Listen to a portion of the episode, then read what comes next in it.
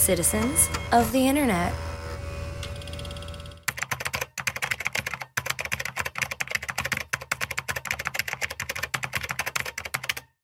Emmanuel Macron was elected in 2016 as a centrist, vowing to transcend the left right divide and appease voters of all persuasions. But now, more than four years into his mandate, observers say his once gradual shift to the right is accelerating, especially as it pertains to policing. For many, the Yellow Vest protests marked a turning point in relations between citizens and law enforcement under Macron's administration. The harsh repression of the demonstrations provoked criticism from international human rights organizations, which accused French police of excessive use of force.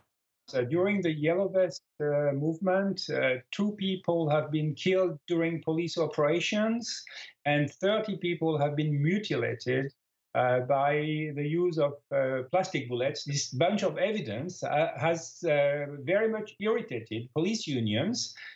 A series of terrorist attacks further solidified the Macron government's rightward shift, with lawmakers from the ruling party proposing two pieces of hardline legislation. The first, which critics say targets Islam, would increase controls on Muslim civil society groups and ban homeschooling, while the second, also a security law, would make it a criminal offense to publish images of police officers with the intent to harm their physical or psychological integrity. A disposition critics say would make it much harder to hold officers accused of abuses accountable. Just days following the law's proposal, relations between French citizens and the police hit a breaking point, with investigations opened into at least three cases of police violence captured on video. Perhaps the most shocking, the seemingly gratuitous and racially tinged beating of a black man in his own music studio. Despite widespread outrage and mass protests against the new security law, the Interior Minister has reiterated his support for the police. Comments President Macron has reportedly criticized him for, accusing the minister of pouring gas on the fire. Welcome to season three, episode three of the Citizens of the Internet. Yeah. British, yeah. British, yeah. So this, you know, this is a lot different. We are in the studio. Coming at you live. Live. we live, baby. Yeah. Also, it's interesting that we're on episode three, season three. And 333 is my lucky number. And My lucky number two. look at that. That's crazy. you know, people on the internet have been talking about manifesting and, you know, angel numbers 111, 222, 333. And I think 333 Is our number. Yes, ma'am. so, uh, this week we've been watching Euphoria. hmm It's very good.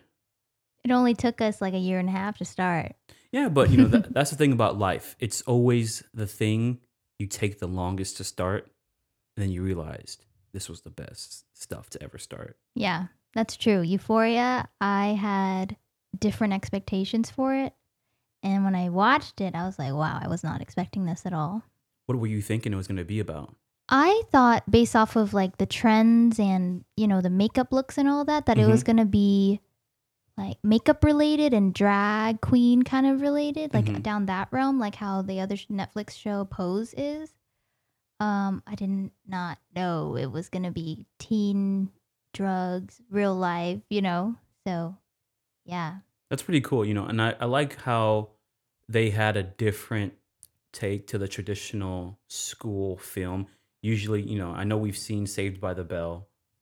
It had, you know, one main character, and the main character was very charismatic and it re- revolved all around him. Mhm. And he was getting into like mindless trouble within the school, and the home life and other parts of the life were kind of in the background. But in Euphoria, it wasn't like that. You know, we didn't hear a bell ring once. Nope. Yeah. It was like school was just a part of their life. It wasn't their main focus, Yeah, yeah. which is really true because, like, I mean, they were doing a lot more than school. Yeah, it's more than just school. And the, the the best part in Euphoria, well, one part that I liked was how the adults were late to catch up to everything. And the principal, he was digging. You know, he asked one person, and another person told him something else. Then another person told him this, and so he's like writing everything down. Like, oh my goodness, the carnival. You know, so Yeah. I, I really like that part. It's pretty Mhm. cool. Yeah. So, who are your favorite characters? Well, top five. Well, top three favorite characters. Okay, that's a lot. That's good. Because if you said favorite, it'd be really hard to choose. Yeah. So let's start from the bottom up. So Okay. my third favorite is probably Maddy. Maddy's Nate's girlfriend. Okay. Um, I don't know if that's unpopular or not, but I love how true she is to herself. She does not care. But also that can that's obviously her downfall. She's like terribly toxic Yeah. and unloved, but she doesn't realize because of her family life. That's really sad. But I love her confidence. I love her makeup. I love her looks. But I would love to see some growth in the right direction in season two for her. Growth in what? Emotionally, um, self love. I mean, you can say she has a lot of self love, but I think, I mean, you you can have confidence, but that doesn't mean you love yourself, right? Because look what she's doing to herself, subjecting herself to someone like Nate. But Nate idealizes everything she wants in a significant other. Right? She wants to she wants someone who is anti her father. Right? Her father is a drunk, can't keep a job, is on the couch. Yeah, but she can find someone like that without hurting her. but and, and see and that's the paradox right typically most men who are adventurous and entertaining and fun and you know lively there tends to be that wild nature within them so it's a there's a duality yeah there's a duality in people like that because you know typically uh someone who isn't well you know who's typically nice he's gonna be i think maddy will get bored of the nice guy But that's what I'm saying. She doesn't even realize what she deserves. She thinks that this is the goodest, the best she will have. And it's going to take self love for her to see that she can find those qualities in a man without the abuse, minus the abuse. Abuse is not part of the package. True. Also, you have to think about so and no. So here's the big picture people don't think about when they say people need to find something better, right? Well, I'm not saying find something better. Work within. That's the issue. Mm, work within.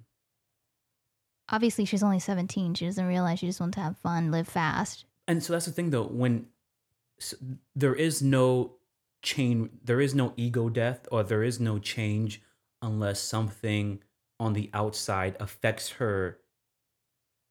You know, very largely or bigly, something affects her deeply that causes her to change. There needs to be some type of outside factor that will force her to reflect. Because as we watch the show, she never really reflects, right? The prom scene, Yeah. it's like a reflection of the party scene. Yeah. Nothing's changed. Nothing's changed. Even even though Nate was gonna go to jail, right? Even For though, hurting her. for hurting her, yes. And then her mom was like, you know, this guy's not good to you. You're abused, right? She's she's alone. You know, Nate's parents don't like her. She still never reflects. Yeah, and it comes down to her family life because she has never seen a healthy relationship at home. The only other rela- relationship she's seen is mm, through, you know, men, other men besides Nate when she would take breaks and cheat on him or mm-hmm. whatever. And then there's Nate. So there's people who use her for sex and there's someone who abuses her and uses her for sex and like to feed his own ego. Yeah.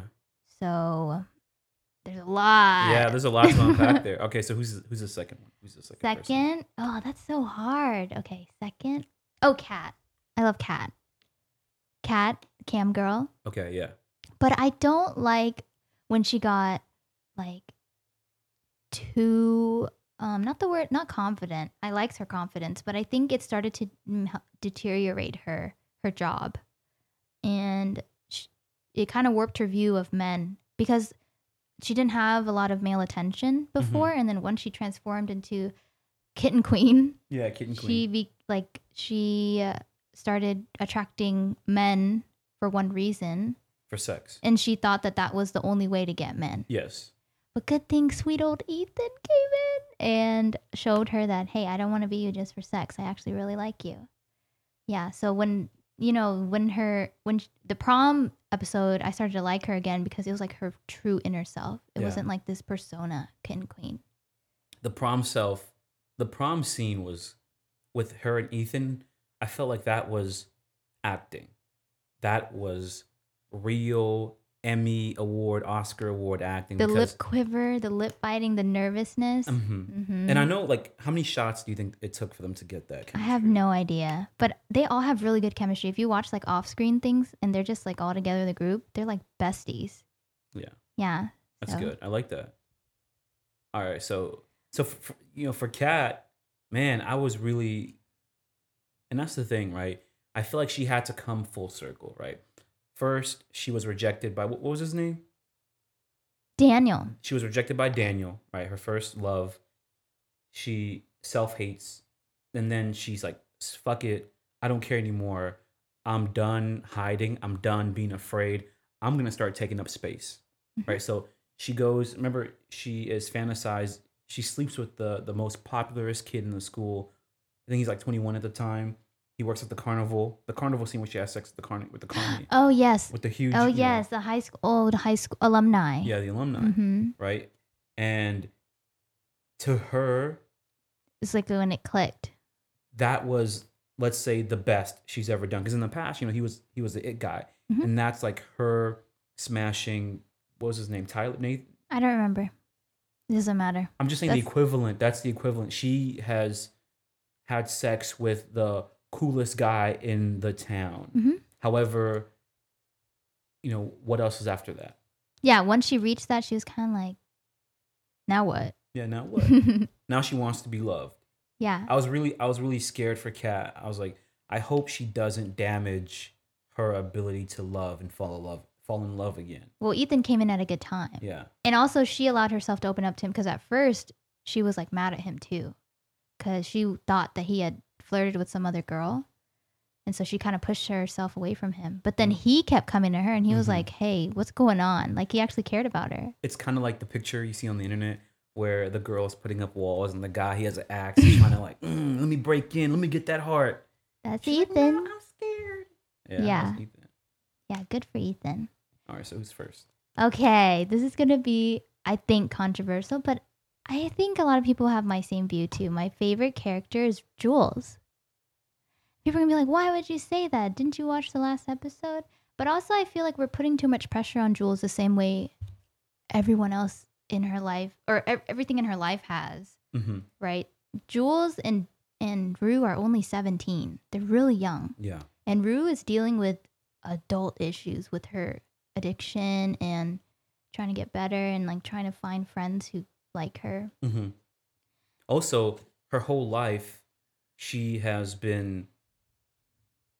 Everyone has been like telling her what to do. Everyone has. She's Jules, under- right? Yeah, she's Yeah. been under somebody's thumb, whether sexually, right? When she Her dis- mom. her mom put her in the psych ward when she was like 7 Mm-hmm. and then she gets older. She starts exploring her sexuality, and Mhm. she's sleeping with men who are just Very dominant. very dominant, no affection. So at, again, she's on the receiving end of everybody else. So when she meets Rue. Rue, the dynamic shifts, right? Rue isn't trying to be dominant. Rue isn't trying to assert herself on Jules. So now the dynamic shifts. So now Jules, her and Kat, her and uh, Rue. her and Rue. So Jules and Rue. Okay, Jules and Rue. Now Jules can kind of open up and be free and do what she wants Mhm. around Rue. Mm-hmm. Yeah. Um, I, I've been reading a lot about like why people hate Jules, and it's because they said that Jules caused um, Rue to relapse. But I feel like it's really unfair to put someone else's life on someone else. Mhm. especially since Jules didn't ask for this. All she wanted was she met a friend that she really Yeah. enjoyed being around. She just wanted a friend. She didn't she didn't ask for it to be like you know the chaperone, as they said in one of the episodes. Like Mhm. you're, I'm supposed to be your chaperone, and she just and in that episode, I think is when it really illustrated how how confined Jules was when she drank so much. She was swimming in the pool, and yeah, it it it was really sad because it was like she. I think that's when she realized the dilemma of like I want to be your friend, but I don't want to be the reason you die be- if I leave. Because I also want to live life. Yeah. And the the cool thing people don't notice about uh, Jules is typically in most shows the trans or gay character has a bad life, bad home life, and her outside life is more supportive and not chaotic, and it's very not stressful for her. But for Jules' case, her family home life was very calm Well, after her mom after left. her mom, but like yeah. for the most part of what we saw with her father, Mhm. who was more accepting, it was all calm. Yeah. But and it it's kind of like, and so then it was everything else outside of her, and that's kind of like the thing about life. You never really get your cake and eat it too. There's always something affecting you from really reaching that perfect state, that perfect existence, that perfect, like you're good, like back in childhood when you were in this bubble and nothing could go wrong. Well, she kind of reached that when she went to New York or wherever she was in the city. When she went with TC and Anna, and she met Anna, and she felt like super free, and she was so excited. She told Rue about it. Mm-hmm. Yeah, And then Rue thought she cheated on her. yeah, which is like that just shows the, uh, I guess you could say like the youth a little bit. Like Mhm. there's like, you think that doing this means something, but really you have to talk things out and make sure Yeah. you guys are on the same page. And you keep forgetting that they're 17. I forget, 18. yeah. Because it's just so much. It's so grown. You think like, man, these are grown people problems. yeah. But problems are problems, regardless of how old you are. Yeah. I really. I really like Jules because she's like wholesome, wholesomely her despite like the drama that's surrounding her even though she has the upper hand with the whole Nate thing. She could Mhm. easily put him in jail, but it just shows that she is Jules not told her not to. Jules like, please, you know, just don't bring it up. Keep it simple. who. Jules begged uh, Rue to not do anything crazy. Just leave it alone. Remember? No, but I'm saying Jules could do something about Mm, it. Yeah. Talk to her dad or something. Yeah. Yeah, she's my favorite. I love all her looks. Her smile is the cutest. I think she's very like a, I feel like she's very good emotionally as a friend, Mm-hmm. but she tends to forget about like she just kind of jumps everywhere. You know? Yeah. Like she doesn't have really commitment to anybody, mm-hmm. which I guess we will explore more in season 2, like Well- what that means like cuz like she's like remember when Rue asked like are you in love with Anna and then are you in love with me? And she said yes to both. So we might get to see more details on that. Well, remember, she, she can't commit because she's never been loved before. Hmm. How can you give what you've never received? Well, her dad loved her. But that's, you know, love from a father is different from love from a mother, Mhm. right? Or maybe I'm just being sexist. But she never received that maternal love. Her mother was always looking at her like she's crazy well, we don't know why her mom sent her to the psych ward. I feel like. because like her mom was anti. You know, she. well, who knows? Because like her mom barely had any dialogue. Well, as we see her walking through the psych ward, she was wearing a dress. You see what I'm saying? So the mother is like, my son is wearing a dress. My son is wearing girly clothing. What's going on? Did she say that? Was that in the dialogue? It was very subliminal. That's how parents treat their children. You know, when your kids start wearing female clothing, the parents like, okay, something is wrong with this kid. They're not gonna tell them like, hey, there's something wrong with you. I don't. I feel like there's more to unpack. I Then- think in then- season two they're going to talk more about what was going on with Jules' mom because she did not have that much dialogue. It was more focused on Jules. So Okay. we'll see. I'm sure it has to do with her being trans, but I think there might be more to it. All these characters have like 10 billion complexities, so Yeah. yeah. we'll see. So my favorite character. Let's start from top top three, so bottom third. Okay, so three would be Fez. Oh dang it! I forgot about him. I, I love Fez. You know, Fez. He reminds me. He, the character that I know a guy. That's Fez. You know, I I looked up on how he like how they found him. and I Mhm. think they just found him like walking down the street, like, and I don't know if that's accurate though, but it seems pretty legit because the way he acts is like very. I I feel like we all know a Fez, right? Yeah, that's what Yeah. I'm saying. He, he's that guy. You know, the drug dealer in high school that was dealing drugs, and now we get to see what it was like in his life. You know, he was dealing with some real shady guys, and then you ask yourself, why are these people putting themselves in danger? There has to be some type of major extra factor that's causing him to and so we discover it's his grandmother right his Mhm. grandmother is immobilized immobilized she's on the bed Mm-hmm. Right she's in a coma Bill's stacking up. stacking up the mortgage is going to take the house Even so- his little little brother, right? That's his brother. i think so They're both dealing They're just to both make ends meet. Like at first, you watch the first episode, and you're like, a child drug dealer. Like, is this supposed to be humorous? And then you realize, like, no, like they're just trying to make a living. which just goes to show you that we're a product of our environment. That little boy could have been I don't know, he could have been living another life. He could have just been a regular nine year old eating Yeah. French fries, watching iPad. Yeah. Mm-hmm. And he and now he has face tattoos and he's dealing drugs. Yeah, and I and I really liked like so Fez did see Rue as a sister. That was that was one of my favorite um relationships. It was very there was no weird underlying sexual Never, ever. like I want her even when she did the um the drugs Mouse gave her the drugs Fentanyl? fentanyl and she passed out he was like he was trying to Took take care of her, yeah. he calls her people like hey we got to fix her up we got to get her out of here he was even ready to kill his dealer right this is how he gets his money to pay for his his grandmother Not only that, that's putting him his whole life in danger. Killing his dealer, I'm sure people will come after him. yeah Yeah. So he has a heart of gold, like a big heart. It's just this other side. like if his mother was around or if he had a stable family background I'm hoping we get a full dissection episode for Fez because I want to see like what led him to there. Cause like he might he might go down and become like Mouse. That might be. That will be sad. Do you think they're gonna do like, oh, we're all grown up now? They're 25 No. years old. No, I hope they don't. no, do because they have so many other characters to still unpack. Yeah. Gia, okay, Jules's mom, probably Fez. Hopefully, if he doesn't die, who knows? okay, Ashtray, I want Ashtray to. I mean, he's only nine, but still, I want to see like what happened. Well, probably they'll do Ashtray and Fez together. hmm okay. My second favorite character, uh, her boyfriend, the the black guy. What was his name? The football player. I'm not gonna say his name. I don't like him. what was his name? No, you should have remembered. He's your favorite character. Come on. What's his name? Chris McKay. Okay, McKay. So, McKay, I like McKay. Why? you f- you find out why he's the way he is, right?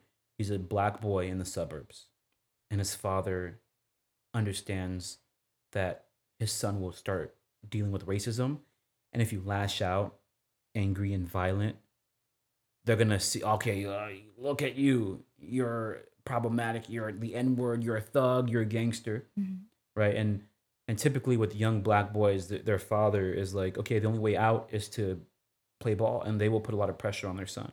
I remember growing up, um, I thought you know playing football or doing sports would be the way out of the hood. Really?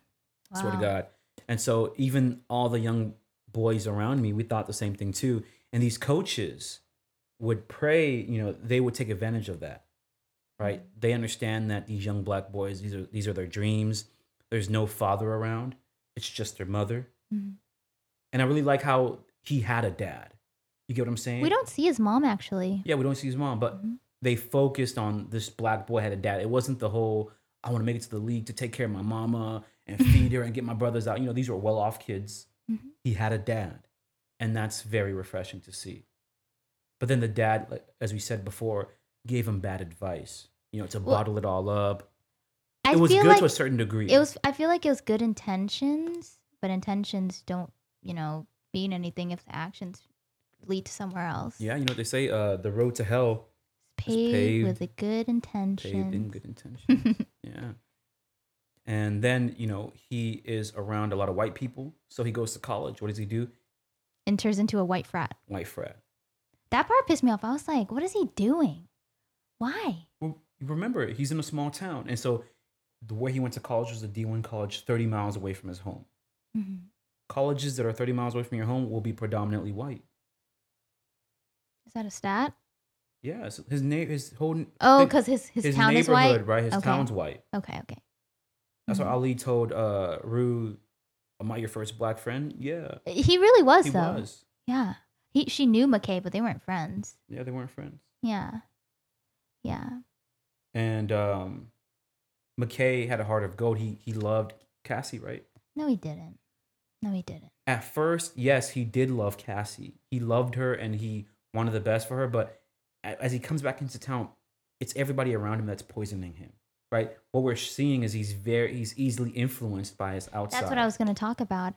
I don't like how after Nate showed him like the pic, the videos of her, you know, with other people, hmm he kept that within him and he would use it against her. Like she is considered like a whore or a slut whenever he feels she is, but then whenever he asks for nudes, it's all good.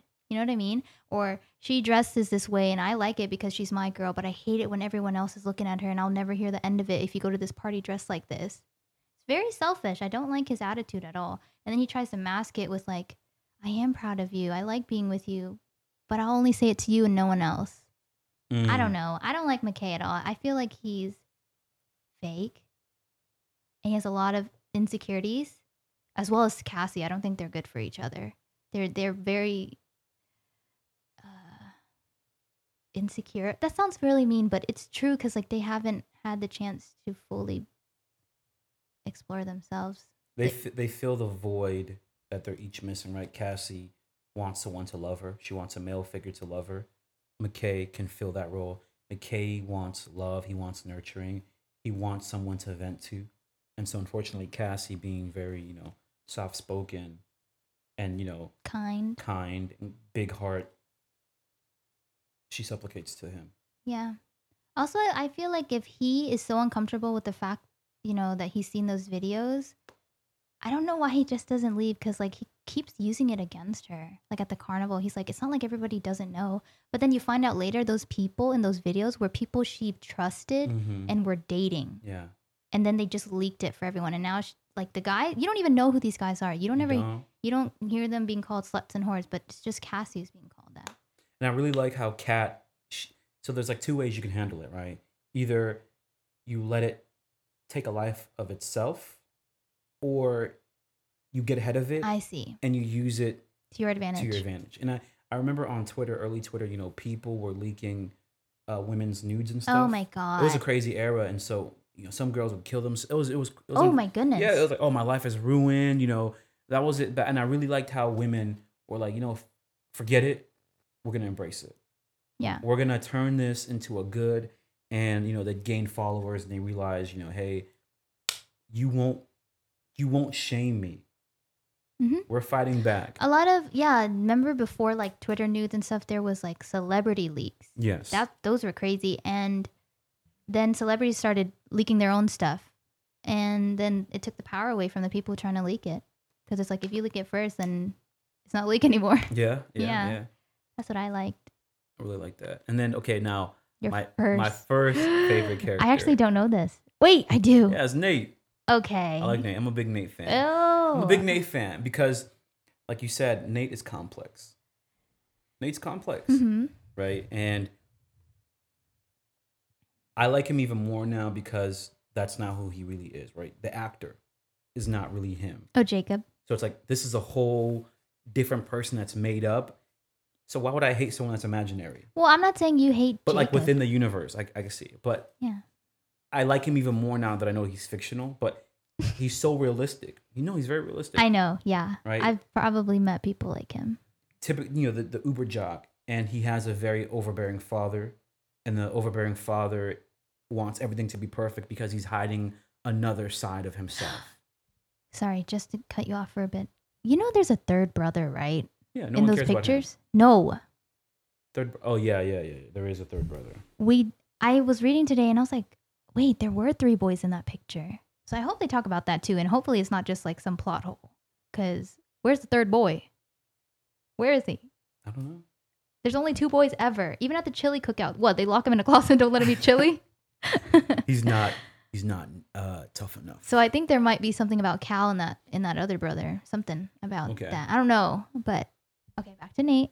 and you know nate i really like the nate's transformation right nate didn't crumble after he saw his dad's sex tape nate rose even more No, I nate no. rose even well so if, if so i'm just looking at it from just I know, but you also have to think about himself as a developing person you watch it once, right? mm-hmm. Okay, whatever. You stumbled upon it. This dude watched it every day for the rest of his life. There's some Yes, I think that's what the show is trying to portray. He knows he knows the order of the CDs so well and like he watches them. oh wow So there's something's not clicking. The synapses, there's something that's telling not telling him to watch it anymore. Like Mhm. something's a lot is wrong in his head. trauma. I mean, that's what I'm trying to say. So that's why I like him because he's very complex, and it isn't because usually in traditional high school movies, the jock that's super confident, I'm Nate, blah blah blah, he's secretly gay or closeted, I hate that trope and though. and they and they explored they explored it in the show, and he wasn't closeted. Really, he was pretending in order to protect his family. I don't think so. I think there is a level of Yeah, to him When we saw him, you know, with Jules. jerking off to himself in the bathroom, his I- reflection. Yeah. Also, I think that he, he uses sex as not like pleasure and like intimacy. It's more of like a power thing because he, sees his only his only association with sex is his dad's tapes and probably porn, which both are not very good representations. And so, like every time you've seen the scenes with him and Maddy getting intimate, it's always like Him on top. one position, and she doesn't look like she's having fun. Yeah. yeah. He's very aggressive. just like McKay. Like they're all just using their girlfriends as a, because they're all going through their own stuff, but they can't. and they take it out on their significant other. Yeah, they just can't understand that they shouldn't be dating. Yeah.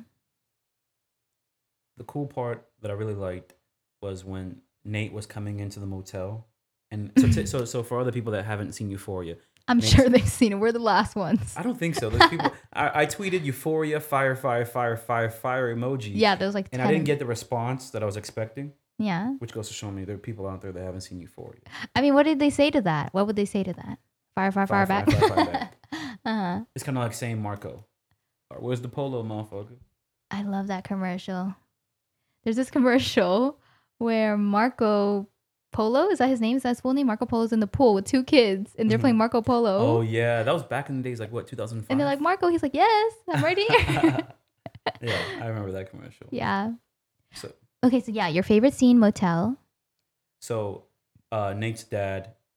So Nate's dad is on Grindr, and Nate's dad will find gay men within the area, Mhm. and he'll okay, you know, maybe in the motel. We're gonna hang out. His name is Dominant Daddy. Mhm. very cliche. And these guys are subs, you know, he'll sleep with them and then he'll film himself sleeping with these men, right? Like, Mhm. oh, let me put my hand in your Oh, and that's what he did to Jules, Jules, yeah. instantly. yeah. He does it to Maddy too. So that's where he got it from, watching his dad. That's what I'm saying. His only association to sex is his dad, and so that's what he'll practice. Mm. Which goes to show you all we are is what we consume. Right? If you consume toxic porn, all you can do is exude toxic porn, right? If you eat bad food, all you'll do is, and your body will transform into bad food. hmm Food for thought. My favorite Nate scene was, I think, the last episode. Right? Was that the last one? Yeah. It was. It was the prom episode when uh, like a bunch of scenes were happening at once, where his dad comes in and he says something like, "You don't deserve to skate by," or something. I don't It was remember. the game, right? He was like, Oh you yes. won the game, but you lost control of the team. Yes.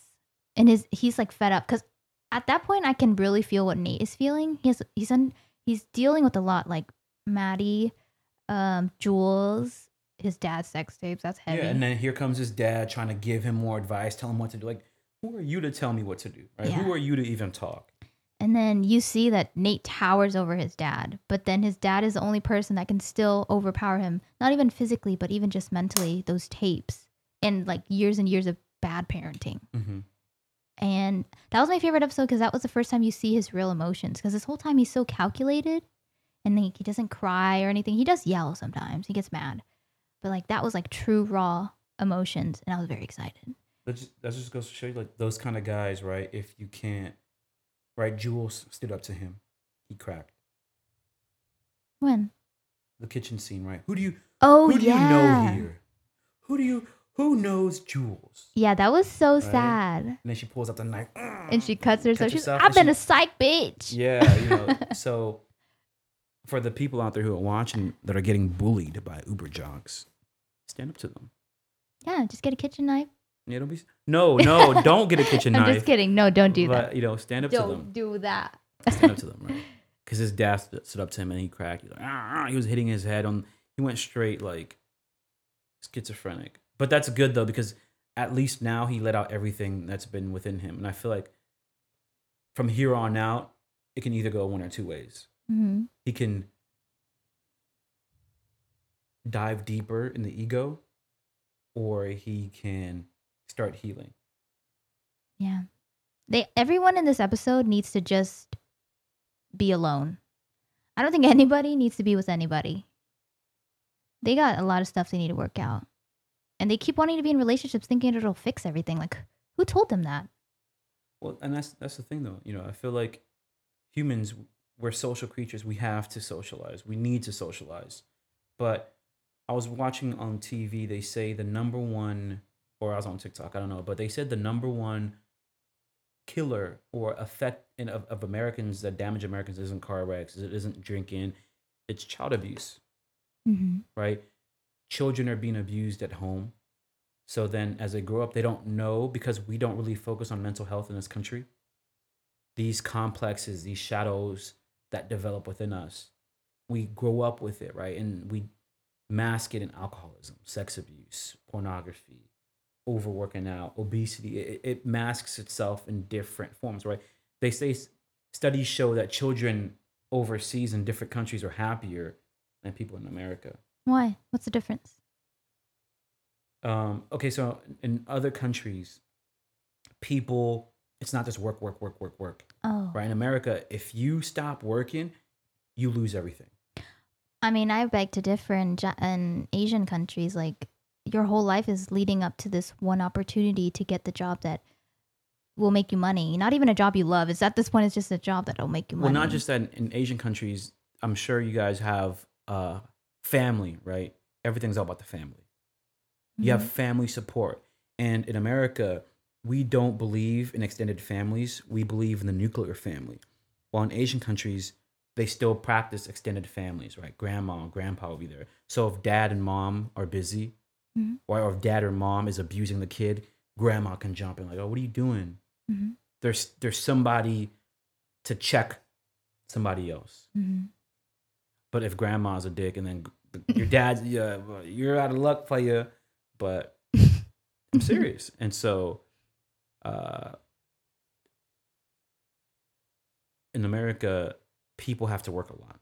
So they can they tend to push their children to the side. Like, oh, or they yell at their kids, they spank their kids. You know, you're on Twitter, you're scrolling through, you'll see people tweeting, I can't wait to hit my kids. Like, yo, your kid hasn't even- hasn't even been born yet, and you're waiting to abuse this kid. Twitter consists of Not even just Twitter, like just the internet, like Facebook, yeah, everything. Just that's what they that's that is that- the mindset. It's so odd. Like they just bring up people who don't even exist just to say I will abuse them because I was abused. I think you need a therapy, a therapist. That's what you need. Yeah, you need help. You should start tweeting out like, "Can someone be my therapist?" Not, "Can I go hit my child when I'm 30?" Because think about it. If you keep hitting this person, all they're gonna do is just their mind is gonna build up barriers to protect them from the trauma you're dishing out on them. Mhm. It's like working out. If you work out, you tear a muscle. What happens? Your muscle starts to heal itself, get bigger because it feels like it's being damaged. So if you're being emotionally abused, what is your brain gonna do? walls and walls and Walls walls and walls and walls to protect your psyche so you don't go crazy. That's literally Nate. Yeah.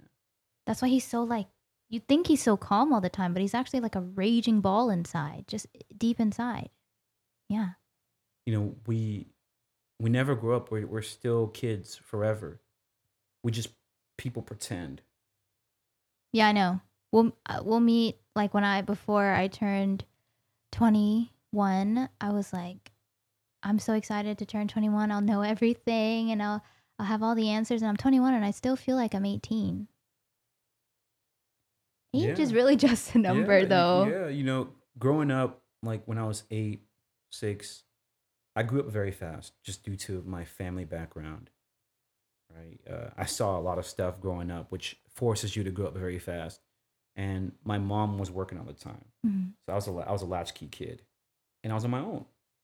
And while she was at work, I was exploring the city, and I'm interacting with adults. I'm talking to people, and I'm like, you don't know too much, right? Like you're not you're not that sharp. I'm, so I start seeing the holes within adults. I start seeing the the the contradictions within what they say, right? They expose that in Euphoria. She wanted to get maybe the attendance backdated, and she had to go to like the clerics. Oh, that was a And he good was like, "Hey, scene. can you like at least can you like forge the signature and say I was here. And he goes, that's unethical. And then she leans in and goes, I'll suck your dick. And he goes, In my car. in my car right now. And he goes, I'm 17, you fucking perv. You see what I'm saying? So and in his face, he's like, yeah, the the contradiction within adults, Humans. within humans, right? yeah. And uh, okay, so Nate, our top three Okay. special characters though that you like. Special, like, like Just one special character. That you like. honorary. Honorary. Dang, you already said Fez, so I'm not gonna say Fez. You can say Fez, but you can give it from your own perspective. Well, there's not much about Fez. You know, he, I feel like he lays it out all on the table. Not many complexities there. Like he's He has- loyal. he has a scar on the side of his head. Oh yeah, he does. No, that's not a haircut thing. nah. Yeah. Um. That might be why he's slow, right? He, he dropped out of college at 20, so that might give that might be a foreshadow to why he went down this path. okay, so yeah, my honorary member. But you don't have to do Fez. I'm, I'm sorry if like I keep goading you into doing Fez. You No, I like. Fez, but it's just I don't know what else to say about him. I just I really like him because he's like very real. I mean, all the characters feel very real and relatable. Um, not relatable, but like you feel like you've known them, you know, when you're watching this. Mhm. Um, but Fez, I just really like him because he's very true to himself, and he he's loyal to who he's loyal to. That's your honorary character. Yeah, Okay, yeah. keep going. he's loyal to he's loyal to and he'll do whatever it takes to protect the ones he loves um and even he found out like he found the flaw within his own relationship with rue he was like i'm supplying her with this shit and that's why she's like so terrible now so he stopped even though it was incredibly hard for him and she was saying all those mean things about him he was like you're my little sister i have to do this for you you'll thank me one day i'm sure he was thinking that Mm-hmm. and then she came back and like apologized. He was like, I don't believe anything a, uh, an abuser says, right? Because they say anything to get what they want. But yeah. So he's real. Like he he's been through a lot of stuff. So now he sees the world for what it really is. hmm And I hate that people keep calling him dumb. He's not dumb. He talks slow. He just talks slow. He's not dumb. Yeah. Some people portray that as you know lack of intelligence. Yeah, but whatever. I like I like Ali. Oh, dang it. You keep getting good characters.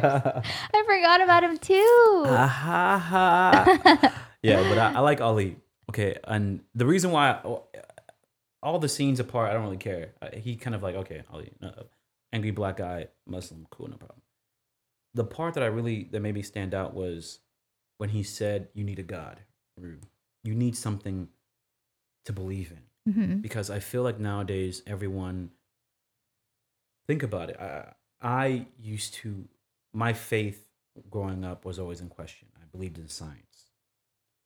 You know, uh, science, blah blah blah. I was very like hardcore atheist because I grew up in a very strict Christian home. So You wanted to explore I outside. to explore outside. Right? Mhm. Everything was the devil. Everything was witchcraft. You know, just whatever God says, that's it. I'm like, no, but one plus one equals two.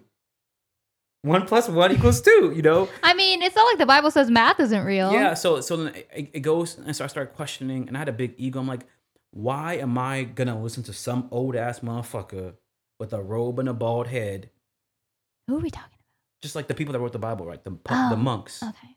uh, the pastors. They're they're telling you stuff. I'm like, who are you? Like, what have you been through? Okay, you're reading you're reading it from the piece of paper, but I want to know your life. hmm like why because like the bible says that there are going to be many false prophets that come and preach to us. So we have to be very careful on who we believe. And so it pisses me off because when i do meet another atheist they're not atheists because they've disproven god. They're atheists because they hate religious institutions because they've been traumatized by a religious leader. That's Mhm. only uh, god ain't real. My mama died and god didn't save her. I'm like well death is a part of life. How Mhm. can we embrace life and reject death at, at the same time? It doesn't work that way. If you want to enjoy life which god or our creator has given us you have to accept both sides of the coin. That's why like in mayan cultures or different cultures that require sacrifice. It goes so it shows you that it reminds people that death is part of life. And then what do they do? They go do a Mm. festival. Hmm so you so you remember like okay yeah death people die this is normal so enjoy it while you're here Yeah, but then that can be slippery slope too, though. how so I mean, because then people have used religion to form cults that also have sacrifices. true True. and they're like, "You gotta die for me" or whatever, and But that's um, I'm just. I'm just so now who is the leader? Where is he coming from? What's the reason behind it, right? Mhm. And so the Bible switched it and said, okay, animal sacrifices, food sacrifices, like give like tithes. Okay, if you harvest something, give me one third of your best.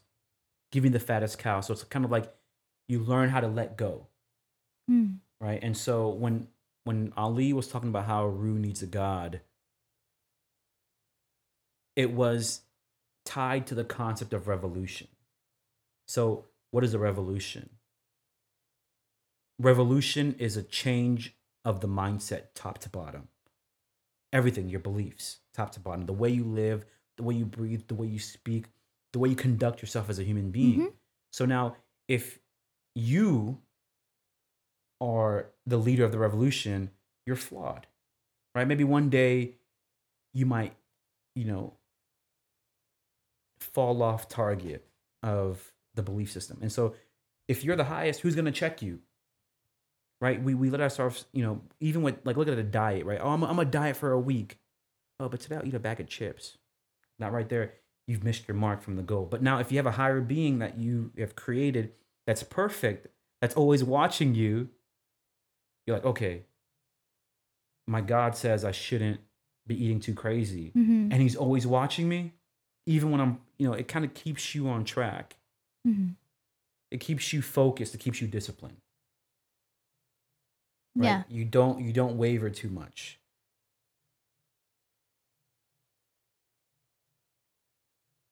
Is someone's phone ringing Yes, that's mine. okay uh we can pause.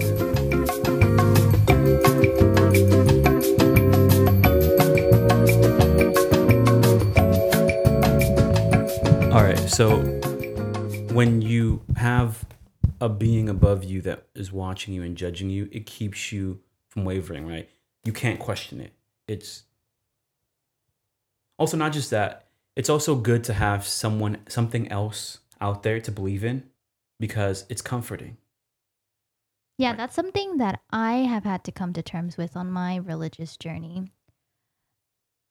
I was the same like with the whole atheist thing like I just don't want to deal with it because like the people that I have been around it seems it's more like they're trying to get me to join a cult. That's how it felt to me. And really what I've learned is like you said it's like a relationship with whoever mm-hmm. and it's like for comfort and also for accountability. Mm-hmm. So that's something I really had to come to terms with. I remember my mom saying once, she asked me uh, what my religion was. Because in our house, we are split religions Buddhist and Catholic, I think. So there's not really much pressure to like be one religion. Um, and it's not like a big deal either. Like, no one has ever told me I needed to be one or the other. yeah And she just asked me, and I said that I don't believe in anything. And she's like, Well, you have to believe in something. And that was when I was like in middle school. And I was like, Why did she say that? But now that I'm older, it's really hard doing life out here yeah without some sort of belief system. mm-hmm. Because if you just base it off of base it off of your own morals, you change every year.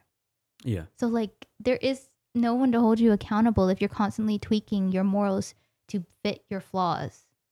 you you never reach self actualization Yeah. because you're always deviating. You're always being distracted by something else or someone else or some some other thing. But if you have a religion and it's telling you okay do this do that do this do this to be a good person check check check check check that checklist. That's all you got to do. Keep the checklist right. Don't steal okay? Don't kill okay don't lust after your neighbor's wife. Okay it makes sense you know don't you know relax on have a day to relax. Uh don't have another god only have one okay? It makes sense because might have conflicting ideals. The bible also says don't yoke with unbelievers. And at first growing up i never really understood the meaning behind it and i was like what? That makes no sense. And so that's some people took it too far and said only christians you know muslims no if you if, you know everyone get away from me but it makes sense because it's more so be with the people who have the same moral code as you. Because if I'm hanging around you and your moral compass is slightly off, you could deviate me off track. Right? because to you, you fear nothing but yourself. And, you know, if you don't even know yourself, that's dangerous. You, you can totally mess me up, right? Because Mhm. growing up, you know, I'd be very nice and kind to people and they wouldn't reciprocate. I'm like, yo, oh, what's going on? I, I thought like we're I'm okay. You don't really believe in the same thing I believe in. You don't believe it to the same degree that I believe in because I'm very respectful. I try to treat everyone the same. I try not to lie. I try not to, you know, I try my best to follow the commandments. Mhm. And other people around me, you know, they're doing other things, right? They're, you know, they're doing different things.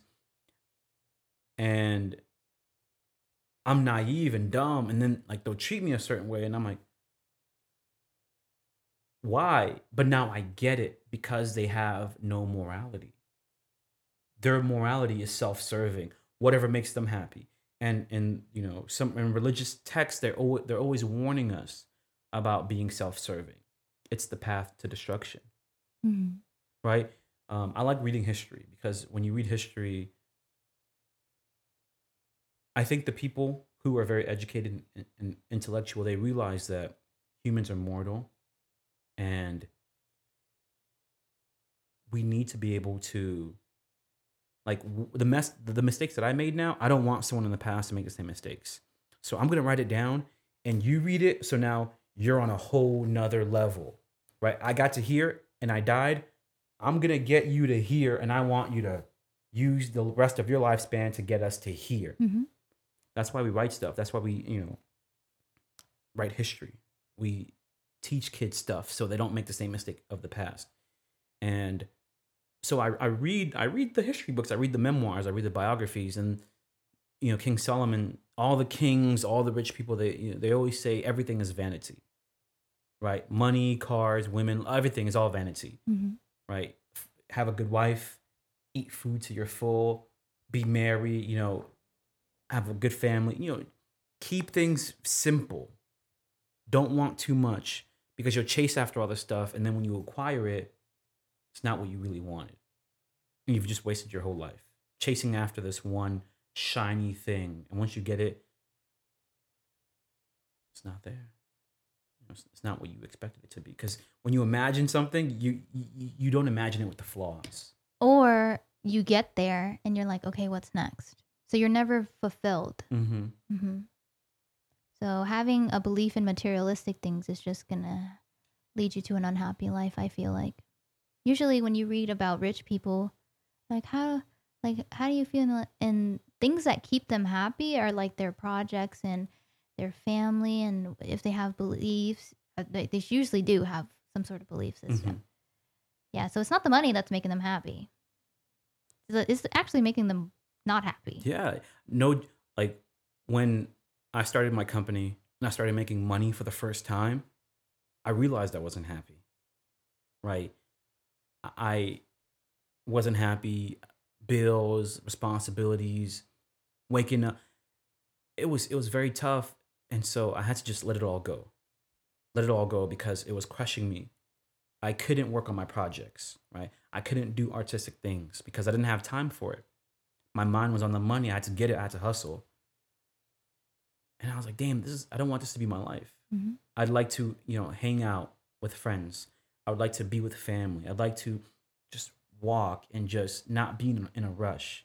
I remember back in 2018, I was always checking my phone every day, checking my phone, looking for a text, checking my Yeah. emails all the time, checking my phone. And so now I barely even check my phone nowadays, and it's so re- it's so relaxing. I'm not depressed. I'm not angry. I'm not. I don't wake up grumpy anymore.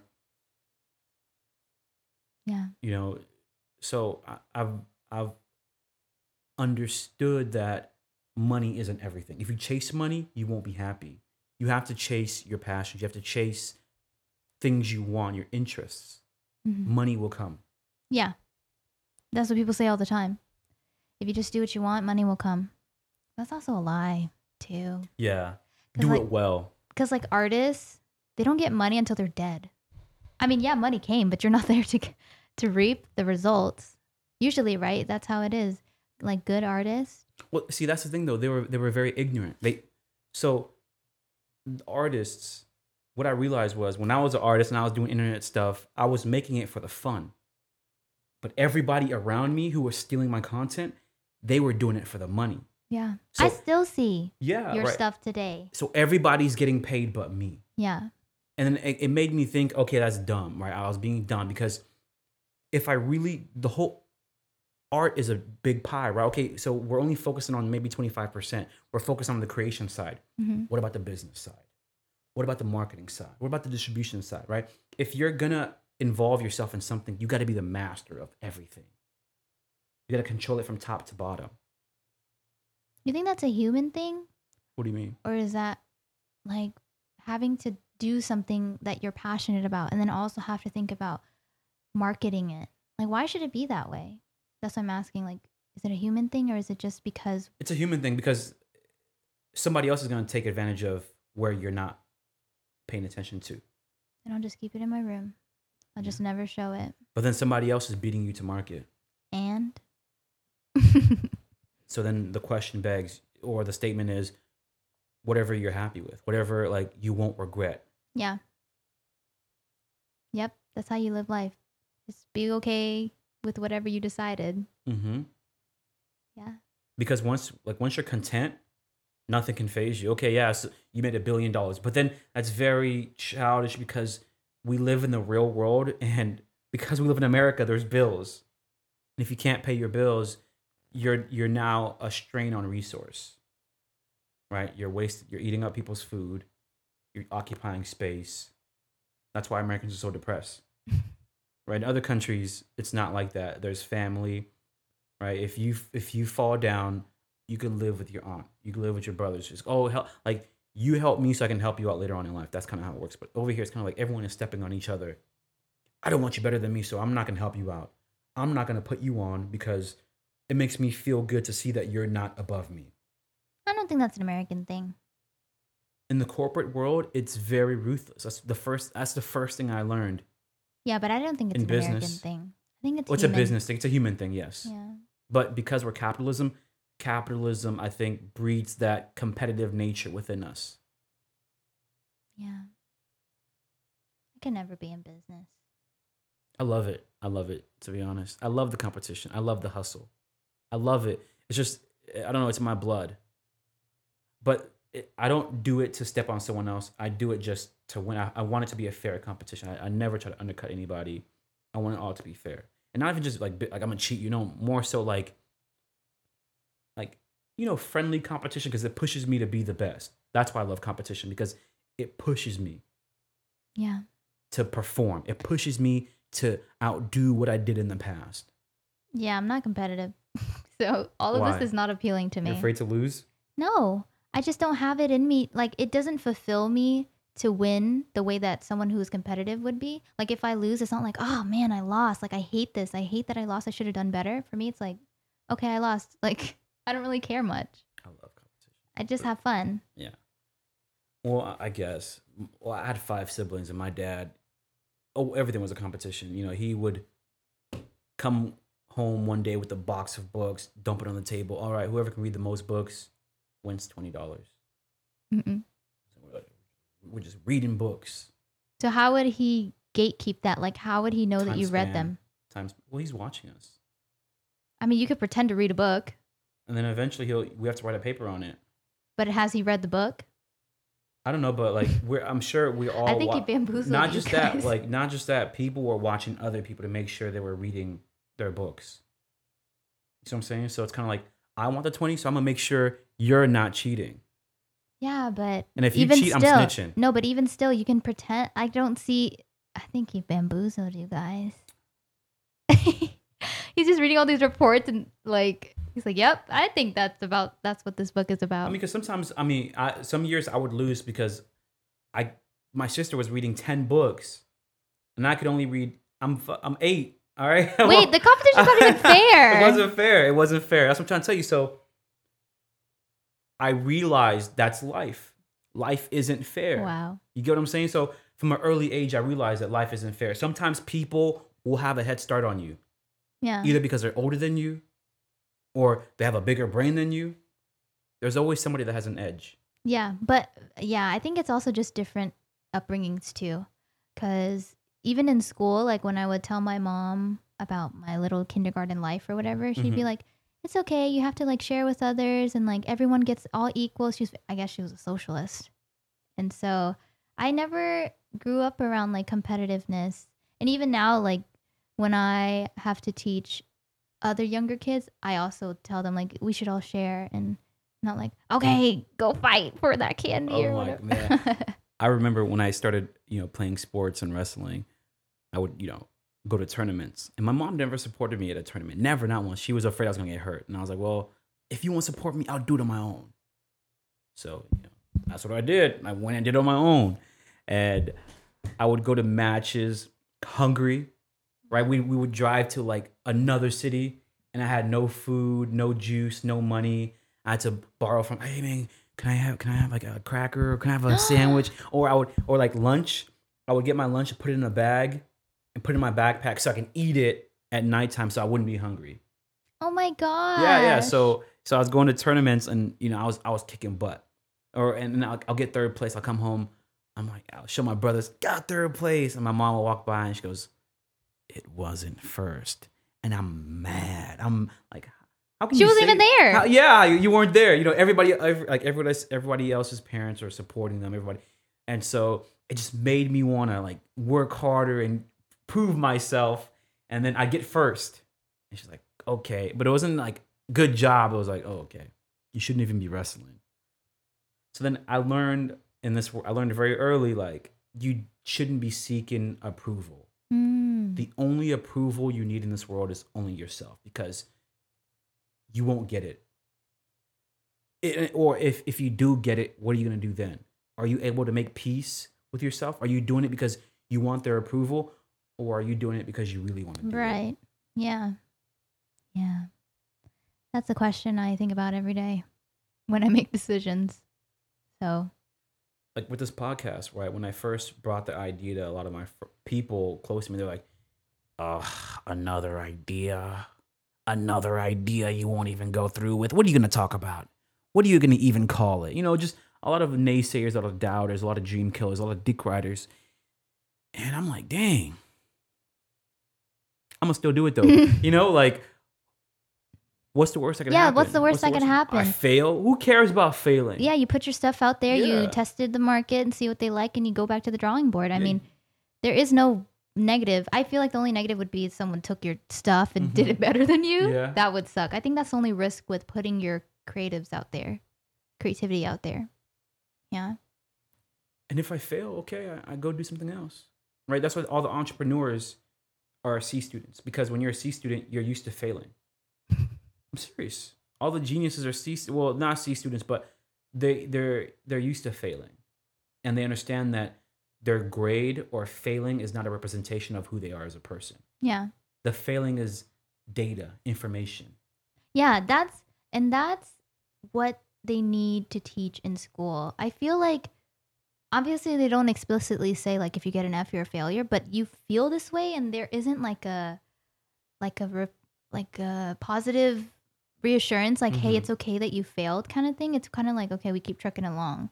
But if we looked at failure as like part of the process, then I think we would be more comfortable with it and be Mhm. like, yes, I failed, so I can do better the next time. But we don't see it that way. We see it as fail. Okay, we're not doing it anymore. So, I think that's what needs to change our our perspective on failure. and I f- and, and and no joke, Corona, the pandemic is gonna push us to that direction because the traditional way of doing things, as we've learned, is a failure. There's too many holes in it, hmm right? Uh, people that were avoidant of being around technology Have to start have learning. to now start learning. Yeah. right? There is no more, oh, Johnny, can you do it? Like, no, if you want to keep your job, you got to know how to work Zoom. Yeah. You got to know how to work remotely from home. That's why when the when the pandemic happened and I couldn't have people coming into the studio, I paused. I was okay. Well, what can we do now? Because I didn't go. Oh my goodness, the podcast is over. It's done. No more citizens of the internet. Everyone was right. I was like, no, okay. Within every problem is a solution. Yeah. Also, podcasts are like audio, so people don't actually have to be in the room. but a lot of people that start podcasts haven't they don't they haven't really been in this media tech field to even think of things outside of the box. Mm. What I'm saying? They kind of just jumped on the wave. hmm And so for me, because I've been doing like YouTube videos since 2008, Mhm. right? I started on a little my mom's small little camera picture, and I only had three minutes of film. Oh, I remember those days. Three minutes of film. Yeah, you had limited video time. Yeah. And then the more you recorded, the less video time you got the next time. Mm-hmm. Yeah. So I I and then you know I realized the sound was bad. Damn, it sounds so. I was looking at other YouTube. I was watching you know Nigahiga, Timothy DeLaGhetto, and their sound was good. I'm like, what are they doing? Like what? What is it? And so this is so I had and this is pre YouTube. Like okay, here's how you do good audio. This is way before Mm, people started yeah, using yeah. YouTube on how to videos. Yeah. It was more so for parodies. yeah. And if you did know video stuff, you took video tech class in school or college, and it was for the nerdy kids. So I had to learn it on my own. So I realized, okay, well, I had a, so then later on, my sister bought a more modern camera that had a better sound. So I would get my mom's camera and then under it, my sister's camcorder and record. So I, I took the sound Mhm. from the video and would overlay it on the camera with a better picture. Yeah. So I learned how to strip audio and deal with audio on the computer at a young All at the age of four. so that's why I was able to transition the podcast digitally Yeah. when the pandemic happened. Mhm. And so now we're back in the studio. Here we are, the big old studio. Yeah. It's come a long way. Yeah, because I had a friend, and it was crazy because when the, when the, when people were talking about, I wanted to start the podcast back in college, like back in 2012, but I didn't know anything about podcasting. But I knew I wanted a podcast, and then I hung out with a friend. I think I've said it many times in episodes before, but Roberto was like, he was talking about podcasting, and then I hung out with some friends like, hey man, can you you want to start a podcast with me? And this friend used to make fun of my YouTube videos. Oh, Oh, your videos suck. That wasn't that funny. Blah, you blah, call blah, you call you call them a friend? That's what you call people who make fun of your t- creativity. That's what I'm saying. I'm, I'm too kind. I'm too Christian. I'm serious. I try Mhm. to, you know, the Bible says to forgive and forget, right? The someone told Jesus, "Hey, how many times should I forgive someone?" And he said, "77 times 77." um, that's Yeah, that's yeah. a lot. Yeah, and but then when I really started doing deep research, the Lost whole in translation. yes, it's, uh, the translation has been lost, and so forgiveness isn't coming from a place of weakness. Forgiveness is coming from a place of strength, right? You have to be strong enough and tough enough to beat the living shit out of the person who's talking shit to you, Like physically? physically, anyhow. But then you choose not Oh, to. oh, okay. You choose not to. But that but that is hard because you have to let them know that that is why you're forgiving them.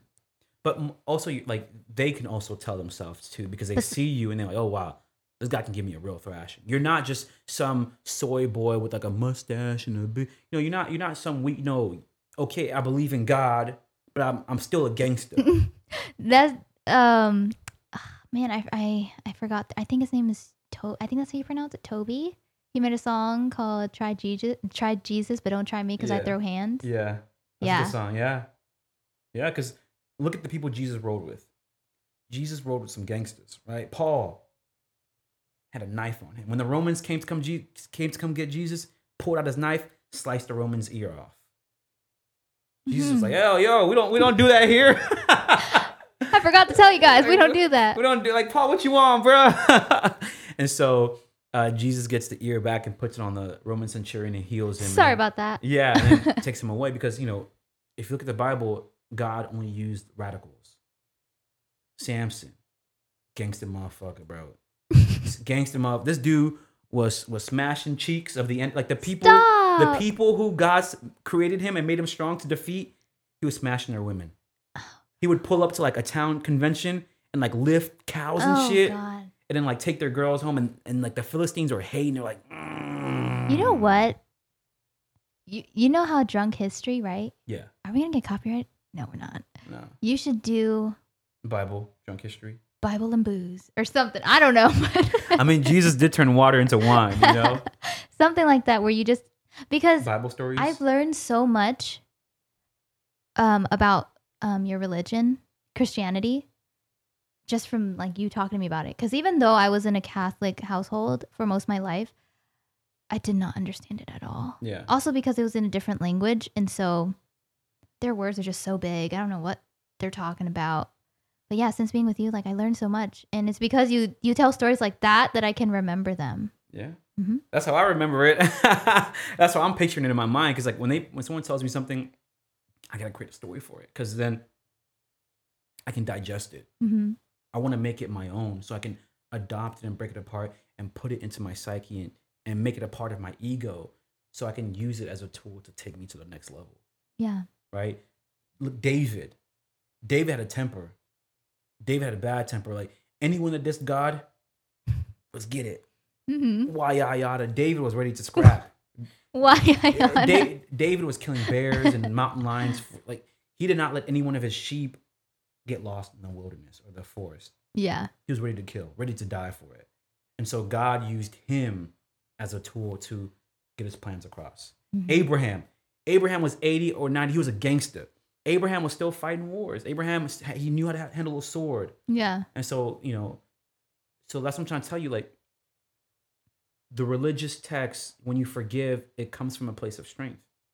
You're not just weak. Um, I'm nice. I'm Christian. I'm a pacifist. No, I can do damage to you, but you have to remember don't take my kindness for weakness.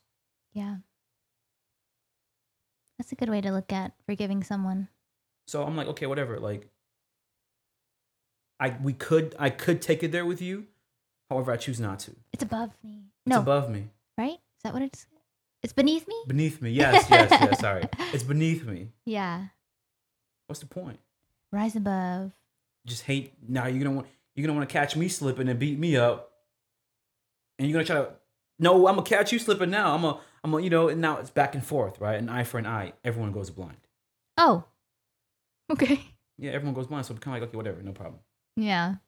i'm rubber you're glue whatever you say bounces off to me and sticks to you because i know i know you're bitter inside Kindergarten. you know i know i know you're fighting demons boy What is that like? Kindergarten uh, quotes. yeah i mean those are good quotes to live by because kids be going through a lot like kids come into this world with no tools and so the Literally, tools are giving these kids is to help them make sense of their world. Yeah, like I know you are, but what am I? Mm-hmm. That's a good one. Because you just keep saying until they stop. They stop bullying you. Yeah yeah. Yeah. Um, but anyways, I did the podcast and, and I feel like I, I enjoy it. Because Here we are, Here we Season are. three. Season three. episode three. Episode three. Doing great. Doing great. Back in the studio. Yeah. Got the green screen. A big ass fu. Big SFU. You to know? everybody who said Everybody. everybody. Everybody. Literally everybody. we got the website going too. mm-hmm. More, you know, more content in the works. So I'm, I'm very glad that I really moved forward Me too. on this. I'm glad because I was like, let's do it. And I didn't know people behind the scenes were telling you no. Because I was like, yes, let's do Yeah. it. I'm glad you listened to me and listened to yourself. Yeah. Yeah. All right, so that Um, was that was a good episode. We- We're gonna start wrapping up pretty soon. Okay. Yeah. Do you have any uh, final thoughts or anything closing to say? um, remember to look within always before you do anything rash. Look out for season two of Euphoria, Okay. not sponsored, Okay. Now. so that we can all the whole the whole citizens of the internet can talk about it together when it comes out. Uh huh. And um, thank you for having me on the podcast. I love it. It's my pleasure. We would like to have you back in the near future. Oh, thank Yes, you. Yes. yes, yes. All right, guys. We're gonna sign out in three, two, one, zero. I'm